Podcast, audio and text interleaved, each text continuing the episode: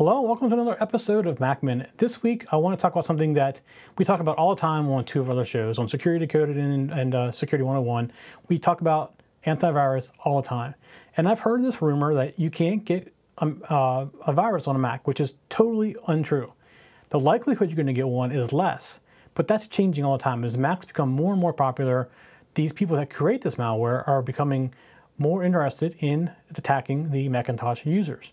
So I do recommend you run antivirus. Now, the funny thing is about antivirus on a Mac is the ones that are out there, the best ones, actually are totally free. So um, AVG makes one, and so does Sophos that are totally free. You can download them, doesn't cost you anything, and they work great. Uh, I don't know why it's like that, but I do want to recommend that you go out and search for Mac antivirus. Now there are also some paid ones out there. If you really want to stick with something like Norton uh, Security, Norton Antivirus, they do make one for, for Mac, and it costs a little bit of money. Now, the other thing I've noticed about the antivirus for a Mac is it does not take uh, over the machine as much as what one does for Windows. Again, I don't know why that is.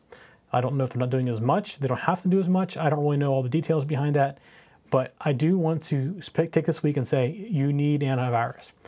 Uh, again, I'm, if you look at my desktop, I have right here, I'm running Sophos, the free version of Sophos.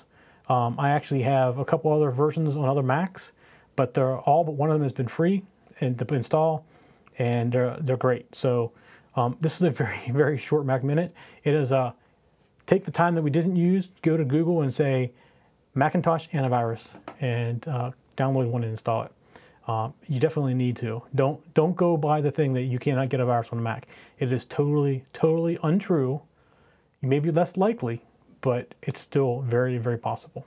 That's it for Mac Minute this week. We'll see you next week. For show notes for this show, contacts, and more, go to the techzen.tv website where you can get show notes for all of our shows.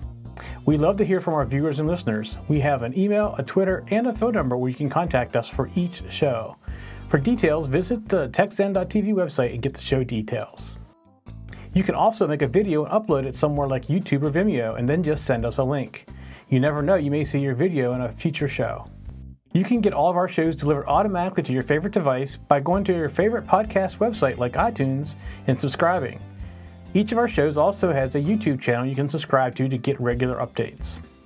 Our shows are also available on most internet radio networks like Stitcher and TuneIn Radio.